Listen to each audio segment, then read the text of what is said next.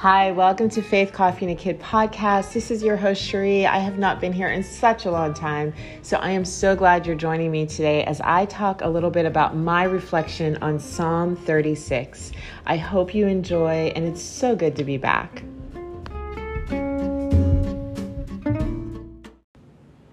Hi, welcome to Faith Coffee and a Kid podcast. This is your host, Cherie, and I am so glad to be hopping on today. Um, I haven't been on in a while, haven't posted.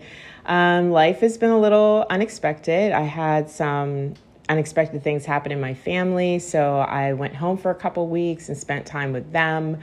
And I just kind of took a step back from things. Um, so I am going on vacation in a few days, going down to New Orleans and Savannah. So I'm really excited about that. Um, and then I'll probably start kicking things into higher gear because exciting things are happening with the Single Moms of Faith Conference. Um, the application for speakers closes on August 31st. So I will be then reaching out and choosing speakers for the new conference that will be taking place in December. Um, if you look back at the podcast, there's more information about that. But today I wanted to hop on and talk about Psalm 36. And what I've been trying to do every morning or at some point in my day, really, is to read scripture, right? And I think that as a Christian, it's something that should be part of our foundation, part of our daily spiritual disciplines. And I know for me that when I read the scripture, there is a sense of peacefulness that comes into my life, even when everything is like chaotic and crazy and like very unsure, right?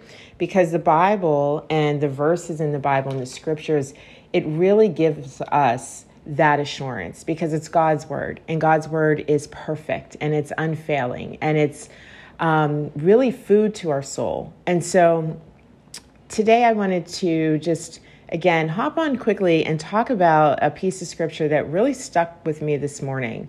Um, it's Psalm 36, and it's not the whole psalm. I mean, the whole psalm is wonderful, but I the part that stuck out with me was one through four. And I'll read it really quickly and then kind of dive into it. It says, An oracle is, if, is within my heart concerning the sinfulness of the wicked. There is no fear of God before his eyes, for in his own eyes he flatters himself too much to detect or hate his sin. The words of his mouth are wicked and deceitful. He has ceased to be wise and do good. Even on his bed he plots evil. He commits himself to a sinful course and does not reject what is wrong. So, one of the things that I do when I'm reading scripture is I will pick out a piece of the scripture or of the verse that really sticks with me, and then I try to pull it apart, and I call it the sticky word method. I don't know if somebody has already made that up, so I'm not going to take um, ownership of that. But the sticky word method is me looking at the scripture and pulling out the words that really stick out to me, then going to um, define them, right? And figuring out what that means in context of the scripture and just kind of digging deeper. And so Psalm 36 4 really stuck out to me. He commits himself to a sinful course and does not reject what is wrong. The four sticky words that really stuck out was commits, sinful course, reject, and wrong. Um, and when I looked up the word committed, and obviously I know what committed means, right? But I like to look up the definition. It means binded, dedicated, in an emotional relationship. And when I read this, and it says he be, commits himself to a sinful course, it reminds me that we can become binded to sin, right? And whatever part of our lives that, like, you know, we are struggling with. Um, and it's dangerous when we form an emotional bond with sin because then we really become binded to it, right? We become dedicated to it. And it leads to spiritual depletion. And then I was looking at the word sinful course. And course is this path in which we move on. And it's a progression, right? So what I was thinking about is how we you know, and I we were talking about this kind of in a Bible study class that I was in about um, you know how sin right can start out as this little thing right it, it, and no sin is small really but you know, it can start out as something small that seems so harmless, but then once you get on that course, it it just progresses, right? And when we are committed to a sinful course, that course just progresses. It doesn't stop, it just keeps moving forward and gets worse and worse. And it says that it, he does not reject what is wrong. So, you know, when we are committed, we don't reject wrong, right? We stop dismissing sin as inappropriate to our spiritual life, inappropriate as, you know, to our walk as Christians and followers of Christ. And we stop living God's standards because what happens is we start to live by our own desires standards. We start to live by the world standards. Sin has standards, and sooner than you know it, we become immune to this awareness of um, of what God's standards are, right? If you think about what it says earlier, it says, For in his own eyes he flatters himself, right? There's this unawareness, and that's what sin does. It, it helps us to flatter ourselves where we are not um, self aware. There's not a thoughtfulness to think about what God is asking you to do, what His standards are. And we become immune to really um, discernment and discretion. Because for us to use discernment and discretion, we need to be on um, God's path, right? Because if not, you know, discernment and discretion kind of lose its weight because the world will have you thinking that everything is okay, right? it has a very wide pathway. and on that wide pathway, everything is considered, you know, hey, it's not that bad, right? Um, everybody's doing it. Don't be a prude. Um, just try it. I mean, there's so many things coming at us. And this is exactly what, you know, the enemy wants, right? And so we have to ask ourselves when we are in the beginning of thinking about sin, right? And and again, whatever that is, it doesn't have to be um, you know, maybe ha- having an affair. I mean, I think sometimes people think of sin as these huge, huge things that people commit, like, you know, uh, lying and, and stealing and all these things. But, you know, sin can be anything that draws you away from the Lord, too. And so when you are in the beginning and you know if we can become aware of like and that's why diving into the scripture and knowing the word of god is so important because it makes you aware of what is sin of what is good of what is of christ. When you are in the beginning of almost um, you know making that choice because we all have a choice right? We have a choice. We have free will. And so if we can ask ourselves you know what course am I committed to? Because there's there's clearly two courses.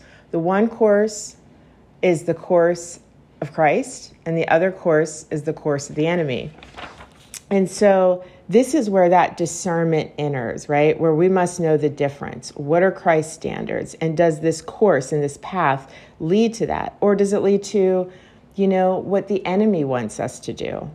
Um, another passage tells us, like, narrow is the way. Again, I think that what makes sin so attractive sometimes is that it feels like sin is freedom, right? How many times have we done something in the name of freedom that really just holds us into bondage?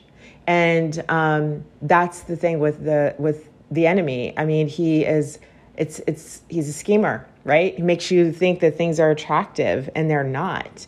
And that's why it's so important that we humble ourselves to use discretion and discernment, to fear the Lord, um, because God's path, um, when we want sin, will actually seem unattractive, right? Because it feels very narrow, it feels very um, confined.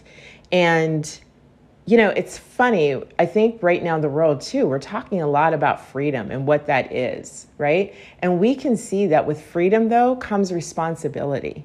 So when you're free in Christ, yes, you're free in Christ, but that doesn't mean you don't have the responsibility of that freedom.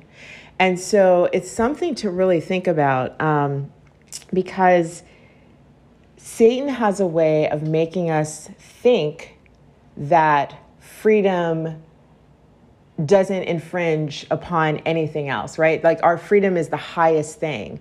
And yes, it is, but proper freedom, you know, like using it properly. And it's funny, I've been watching these old like videos on YouTube. If you get a chance, it's really interesting. It's um in New York in the 50s, they had all these students from other countries come in and go to school, like a study abroad almost. And then they came together on different panels and they debated and they talked about, you know, all these issues that were happening in their countries and what they thought of America. And it was so intriguing. And I couldn't believe that this was the 50s. And the one thing that stuck out to me was how civil everyone was, how they could disagree, but they were able to, you know, have these really good conversations and these routines. But getting back to freedom, one of the students who was from, I believe, Korea, the lady had asked him, the facilitator said, Do you think um, Americans have too much freedom? And he said, No, I don't think Americans have too much freedom, but I think they lack the capacity to use freedom properly. And it really stuck with me. And I think that's how it is sometimes with us as Christians, right? Like, we have to have the capacity to use our freedom in Christ properly and what does that mean right? And, and and it doesn't come i think just naturally. I think it's something that we have to um, really work at in the sense of understanding the word of the lord right? Using discernment being in the habit of using discernment and discretion um, knowing better fearing the lord and and really not thinking too much of ourselves. And i think that that's something that we can't skip over right? Because if we are flattering ourselves in our own eyes, when we start to think that we know more than the Lord, that we know better, that's when we fall into a pit, right? That's when our relationship with the Lord starts to have these big holes in it. And I think you could say that with any relationship you have, right? If you're not aware of what the other person is feeling, or you're not aware and you only look inside and you don't take accountability and you don't take responsibility, that relationship is going to suffer. Um, you know, and again, I, I it just this particular scripture really stuck out to me because I feel like in this life we are on this course, right? And on this course, we are going to come to many stops that are going to entice us to take that wider path. You know, I think about drugs and alcohol a lot in this in this context um, because I know people who have been affected by it, and you know, again, I think when anyone who has an addiction, um, when you start out on that path, you aren't thinking that it's going to lead to death, right? You're kind of on that path. You're going and you may try it. And you know what? You may think, I'm just to try this and I'm to get off on this path though. Like I'm to take that left and get off of this path. I just want to try it, see what it's like. But instead, what happens is you become um, an emotional bondage to it, right? You become emotionally attached. You become com- uh, binded, committed, dedicated to it. And then the next thing you know, you are on this sinful course to do wrong. And it's so depleting mentally, physically, spiritually, until the end, unfortunately, is oftentimes um, death, right? A physical death, a spiritual death. And I don't think anybody who starts out on that course plans for that to happen.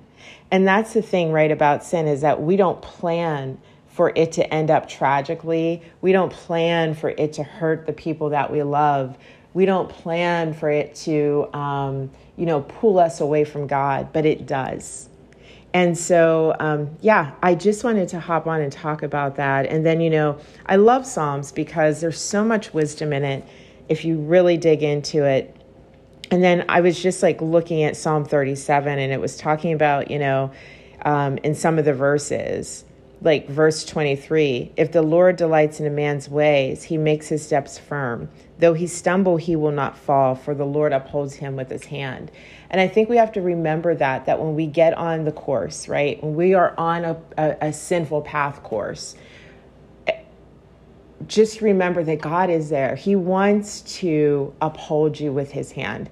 You know, if we we are going to fall, right? We we sin every single day. I mean, you know, just honking the horn and yelling at somebody like in traffic. But I mean, here's the thing He knows that. He knows that we are human. But when we hold Him as our focal point, when we hold Him as our priority, when we love Him, when we fear Him, when we revere Him, when we repent, He is not going to let us fall. We may stumble. We are going to stumble every day, most likely, but He will not let us fall. And so, um, you know, I just wanted, like I said, to get on and talk about that because it really uh, resonated with me. And I think that it is one of those things that we don't think about enough, right? Because sometimes what happens is when we are in a sinful pattern, whether it be anger or, like I said, anything, you know, we don't see the full effects of it until it's too late. And so, using that discernment and, and using that discretion and trying to um, have the self awareness and humbleness that we're required to do to be able to live a life that is um, you know, reflective of what Christ wants us to do, it takes us to be okay with seeing where we're at, right? And making corrections to that course. Um, one of the other scripture verses in 37 says, But their swords will pierce their own hearts, and their bows will be broken.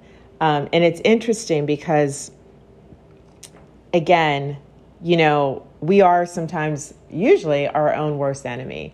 And the enemy actually knows that and he wants to use that. So just be, you know, just read read through Psalm 36, and, and I would love to hear in the comment section like what you think um, about this verse. I just, it really, like I said, it resonated with me, um, and I just wanted to hop on. So I hope you have a great rest of the weekend.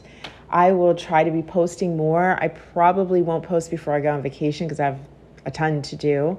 But I do appreciate everyone who listens, and I pray that you're having a safe and good summer and that, um, you know, you're well. So thank you for listening, and I will talk to you soon.